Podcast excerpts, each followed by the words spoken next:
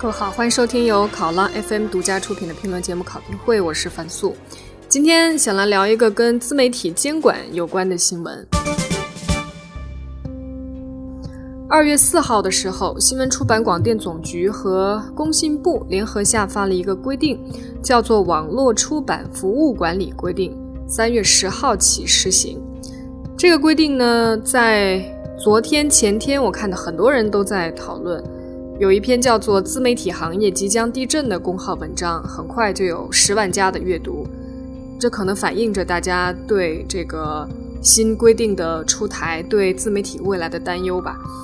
又加上现在的舆论场确实不太平，一会儿又是任志强的微博被封了，又是广电总局开会说某些电视剧不该展现婚外情、犯罪啊，连姐弟恋都不行。呃，又是各种讲导向啦，电视台、电台讲导向，新媒体讲导向，娱乐讲导向，连广告都要讲导向，什么都要讲导向。可能很多人会感觉本来就挺压抑的了，看到新媒体似乎还有些许的自由，在微信公众号上还能传播一些不太一样的声音。现在又来了个新规，是不是意味着监管要更加收紧，最后的自由也很快会丧失？还有人会从另外一个角度表达他们的担忧，因为他或许就指着这些微信公众号吃饭呢，一下子好像门槛要提高，看上去管的又多了又细了，这是不是意味着很多人饭碗不保呢？我也看了那篇说自媒体要地震的文章，主要呢就是新规定里的这几条，成为大家议论的焦点，或许也是焦虑的来源。第一呢，就是这项新规的网络出版物的涵盖范围包括。文学、艺术、科学等领域内具有知识性、思想性的文字、图片、地图、游戏、动漫、音频、视频、读物等原创数字化作品，还有与已经出版的图书、报纸、期刊、音像制品、电子出版物等内容相一致的数字化作品，还包括将上述作品通过选择、编排、汇集等方式形成的网络文献数据库等数字化作品。好像所有互联网上的内容都可以包含进去，这是第一点。第二点呢，就是要办证了。规定说，除了法定代表人和主要负责人之外，要有所谓的适应网络出版服务范围需要的八个以上具有国家新闻出版广电总局认可的出版和相关专业技术职业资格的专职编辑出版人员，其中具有中级以上职业资格的不得少于三名。可能很多自媒体人会说：“这可咋办？我这小公司上上下下加起来，可能还没八个人呢，或许就我一个人。”这是第二条。第三条，网络出版服务单位不得转借、出租、出卖网络出版服务许可证，或者以任何形式转让网络出版服务许可。这下好了，连钻空子也不行。还有一条，外资企业不能在中国大陆提供视听服务。综合这些，有很多人觉得自媒体行业要走入寒冬了。要知道，根据统计呢，现在的微信公号可是达到了两千万个，算算这里面可创造了多少的就业岗位啊！这规定一实行，影响的人可不少。那么问题来了，刚才我说的这几项到底值不值得担心？新媒体人，尤其是做公众号的朋友，应该怎么样应对？怎么理解中国网络监管部门的管理逻辑？那些出道多年、小有成就的内容创业者又是怎么想、怎么做的？接下来，我们就来听魏武辉老师的细致分析。魏武辉是上海交通大学媒体设计学院的老师，是中国非常著名的新媒体观察者，也是天齐阿米巴基金的投资合伙人。这个基金呢，专注于互联网新媒体领域的投资。他的分析信息量挺大，有很多实用的建议。第一个问题就是这项规定到底值不值得这些内容创业者，尤其是做微信公众号的朋友过度的担心？我觉得是压根不需要，嗯，不是过多，你过少都不需要。呃，因为这个规定它基本上它规定的对象是一个独立的个体或者组织，呃，我这个就是说商业组织公司。那从这个规定具体的文字表达来说。网站是毫无疑问的要被管的，呃，假设你跑到新浪博客上去开一个博客，跑到微博上开一个微博账号，你难道也需要出版许可吗？如果不需要出版许可的话，那么凭什么在微信公众账号里面开一个公号要出版许可呢？呃，现在我们看到是微信公众账号很火啊，这个很多人都在谈论这件事情，很多人都在做这件事情。那博客已经不火了。特别有意思的一点啊，这个刚刚完成的第三十七次这个中国互联网调查，博客这个细分品类已经没有了啊，就博客已经彻底不火了。但是你不能因为火不火来进行一个规定的厚此薄彼吧。所以，如果博客、微博，包括还有 QQ 空间。还有这种什么今日头条头条号，还有这个淘宝的淘宝头条，如果不需要出版许可的话，那凭什么微信公众账号需要出版许可？所以这显然是不会、不会、不会说对微信公共账号要求啊，具体做号的人说要求你拿出什么八张什么职业证书啊什么的。嗯嗯，我觉得几乎没有。那它的这个适用对象？如果不是微信号的话，嗯，那最有可能是在谁身上去执行它的这个规定呢？对，这个毋庸置疑的是网站，因为在这个规定当中前前后后提到了九次网站，嗯，那也就是说你你要办一个网站的话，假设你你是落在这个文学、艺术、科学领域当中的知识性、思想性的这个东西，那你就需要出版许可证了。但是现在网站没有出版许可证吗？不是都有这种什么报备啊，什么什么的？呃，报备不是，这个是大致上我稍微跟你讲一下这个中国这个互联网对于那些牌照的一些要求啊。嗯，就是说所有的中国，呃，你假设你的服务器在中国，你的网站在中国的，你都必须拿一个 ICP 备案。那么这个 ICP 备案拿起来，如果你是公司的话，拿起来真的很轻松，就你填一些公司的材料，把执照上传上去，一般来说就就就一定会给你啊，大概在。在五个工作日还不是多少个工作日里面一定会给你，然后你就需要把 ICP 备案这个搁在网站的首页底部啊，这个表示自己是合法经营啊，相当于有些餐厅要求你把食品卫生许可放在那个那个餐厅里面一样。那么，然后呢，上比 ICP 备案等级高一点的叫 ICP 经营许可证，那么这个呢就不是所有的网站都有了啊。那么从法律的角度来说，它是这样规定的，叫。非经营性的网站需要拿备案，经营性的网站需要拿经营许可证。但是具体执行的时候呢，一些很小规模的网站啊，这个影响力不是很大，收入也不是很多啊，一般都是假设要获得投资的话，也就是天使投资、A 轮投资，那么他们一般都没有经营许可证，那个具体执行上面也眼看眼闭，没去管他们。那么如果规模大到，比如说到纳斯达克去上市了，到纽交所去上市了，这这些公司、这些网站。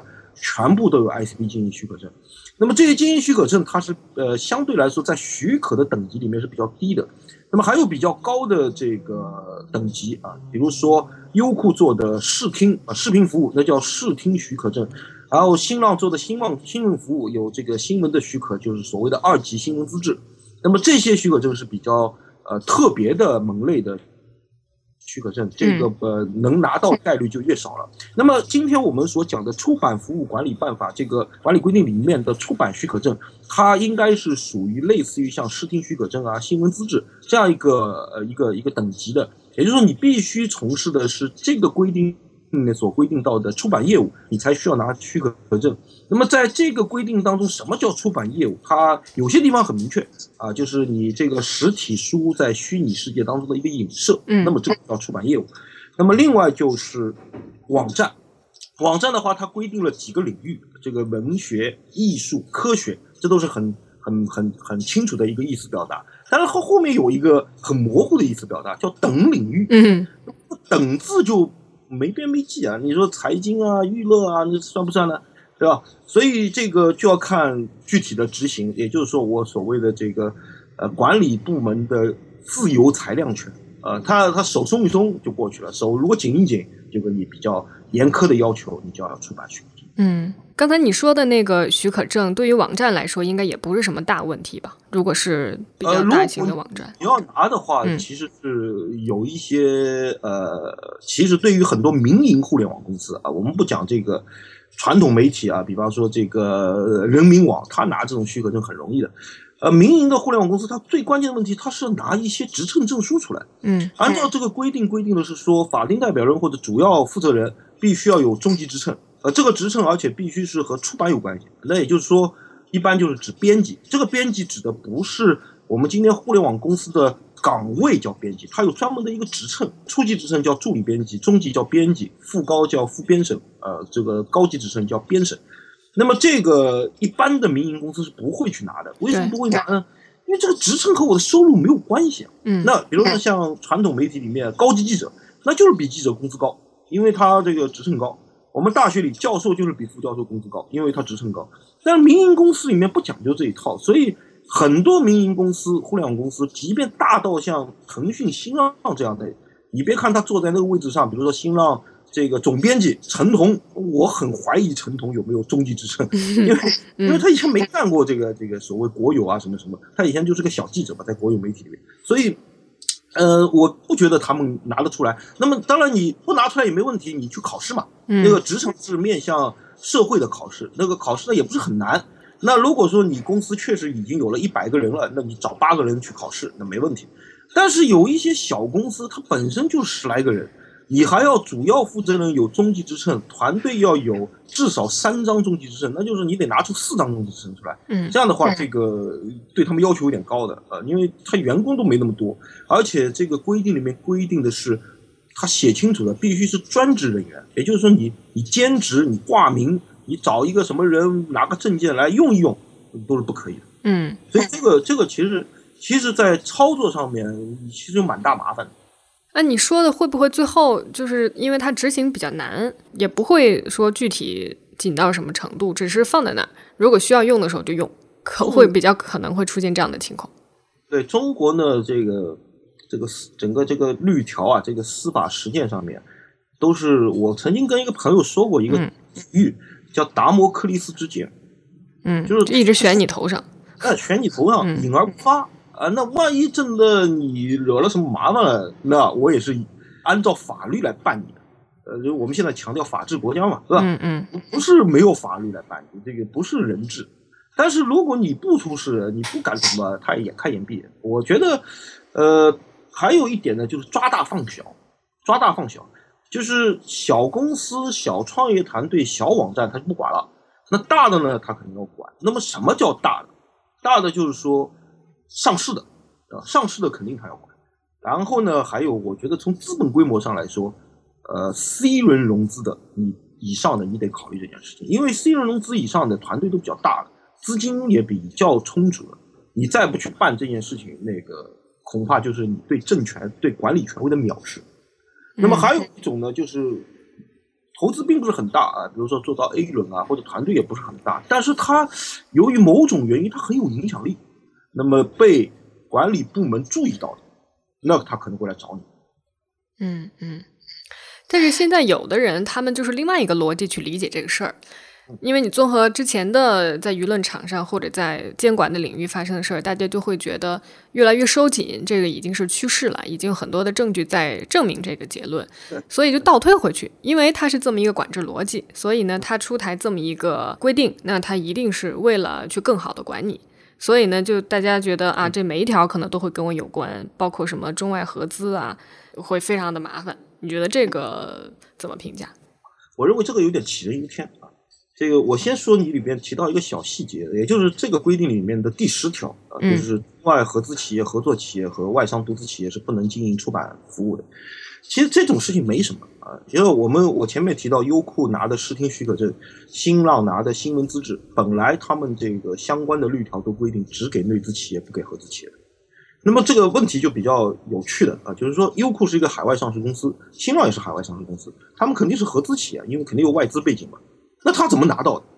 那么这个就就有一个有一个在互联网这个商业圈子里面的一个公开的秘密，叫 VIE。呃，中文叫可变利益实体。它简单说来就是说，我新浪有两个公司啊，一个是内资的新浪公司啊，一个是什么什么英属维尔京群岛上的新浪公司，是个外资公司。嗯，然后内资公司拿牌照，外资公司去上市。内资公司和外资公司之间是一个合同关系，就是这个内资内资公司通过这个合同，表明我的所有的资产负债，我的权益，通通由外资公司拿走。那么。它不是一个股东关系，不是一个资本结构关系，这是个合同关系。所以呢，这个我们讲这个牌照只给内资公司这个事情就被它规避掉了，也就是这么做了。那么新浪这个 VIE 这个事情是二零零就两千年新浪上市的时候的一个制度上的发明，搞到今天已经十六年了。这个其实，在整个互联网的具体的创业投资圈里面，已经非常非常成熟了。那么，所以这条规定其实对于呃真正意义上的后果的影响是非常小的。嗯，因为因为你你你你是外商，你是想干什么？你想做事做出版服务，像做这个视频服务很简单，你去做个 VIE 就完了。这个这个，所以第十条没有什么，这个本来就是这样。那么你前面讲到了说这个舆论管制问题啊，舆论管制问题是这样的，从法理上来看，他必须这么做，因为这个出版管理这次讲的网络出版这个这个这个什么管理规定，它是工信部和广电总局共同颁布的，所以我们把它叫成部门规章。嗯，它有上位法的，这个上位法就是国务院所颁布的一个出版管理。条例，那么出版管理条例里面是明文规定，出版必须要许可，也就是特殊许可。这个这个已经很多年了。那么，那么你现在网络如果说网络的信息服务被认为是网络出版的话，那么下位法就低位阶的法必须服从上位法。上位法说出版必须拿许可，那你作为出版当中的一个门类叫网络出版，那你当然也要拿许可，不然你你说不通了，你知道吧？所以他他就得这么搞。那么，出版管理条例，国务院的这个出版管理条例已经很多年了，绝对不是这两年的事情。所以呢，这个其实是法理从中国的法理上的一个延续，它不是说这个啊舆论上收紧。当然，舆论收紧有种种证据证明，但是这件事情不足以证明。嗯，我看新榜他们发的那篇文章里面，他们是从这个角度去证明说，做新媒体、自媒体的朋友不要过于担心，就是说。监管的部门职责其实是不同的，最主要呢，你就是你别得罪了网信办，就是这么个意思，是吧？你比如说工信办，它工信部它是负责拔了你的网线啊，什么新闻出版总局它就是负责发证，嗯，职业资格认证，网信办才是你真的要要注意的，尤其是因为任志强的这个事儿，所以就说，呃，网信办的这些规定你必须得好好的读明白了。然后也给大家提供了一些一些建议，比如说你别碰政治啊，别碰色情啊，呃，或者你就多做娱乐消费吧。就是这些东西，你只要把它把握准了，你就不用太担心。这些话你怎么评价它？这么个分析方式？从操作性上来说是对的，就是呃，其实网信办负责导向，他负责意识形态上面对还是不对？那如果不对啊，这个需要处理。那网信办不会执行的，执行的是让其他，比如说把你网线，那工信部把你网线，不是网信办。工信部因为整个中国的 ISP 就是网络接入服务啊，这个都归工信部管，叫电信基础服务啊，这个是由工信部出的许可证。那他去找机房、找服务器商啊，你去把这个网站的网线给拔了，那那这是工信部干的事情。就是说，呃，网信办动动嘴皮子啊，具体做事工信部去做。嗯，那么。那当然，你你你是要你你你如果非要得罪一个人的话，你你得罪谁呢？当然不能得罪这个管导向了，是吧？这个网信办整体上来说，我这个规定出来以后，我也跟网信办的人有所沟通的啊，我我还专门有六个问题去问他们啊，然后他们很有意思，他们也不回你这个邮件，他直接打电话给你，哦，嗯，电话沟通，对吧？嗯，电话沟通。他当然没有明明着表达这个意思，但是话里话外给我种感觉，就是这个事情，呃，因为我认为网络出版这么一弄，这不是这个事情都归总局和工信部管了吧？没你网信办什么事了嘛？但网信办给我的感觉就是，他们觉得这个规定也就是总局和和工信部自己弄出来的，最后他们还得听网信办，对不对？嗯嗯。那怎么听法呢？就是说，你发许可证可以让你去发。你去发了发给 A 网站许可证，B 网站许可证，但是给你许可证不等于说你就永远合法呀，嗯，对吧？你拿了许可证，你有可能做了反党、反反反反社会主义的事情，那么这个时候就得网信办出面了，对吧？就你刚才说任任志强，任志强开微博不犯法，对吧？他只要把身份证、把这个手机号码提供出来，他就可以开，就是这个门槛让你过了，但是你以后的言论啊，这个不符合导向的。那就是网信办出面了，网信办判定这个不符合导向的，那么要吊销你的许可证，广电总局去吊销喽。其实网信办和原来这个宣传部啊，就在这个事情上，它它这个运作逻辑有点像，就是说，呃，原来出版总署管这个报纸的刊号啊，什么什么什么什么杂志的刊号啊，最后出面吊销你的刊号都是出版总署来吊出面的。但是它根子上是中宣部对你不满，中宣部说这个报纸导向有问题，那就要吊销他的刊号。那中宣部不会出来吊销你刊号，是出版总署出来吊。嗯，总之就是一切信党就对了。对，一切信党。然后网这个宣传部说怎么怎么怎么，总局宣传部说啊，这个电视剧导向不对，那广电总局要求下架。所以某种程度上就是有些人对总局吐槽，有些人对于什么工信部把网站吐槽，对出版总署这个废除刊号吐槽。其实他们他们只不过是只不过是执行者，嗯，刽子手啊，这个砍砍你的头，但是下令砍你的头不是他们呀，嗯，对吧？嗯。那就是现在这么个逻辑，你觉得就你结识的新媒体内容创业的人也好，或者是呃有意做这些新媒体项目投资的朋友也好，他们对这些法律法规的重视程度够不够？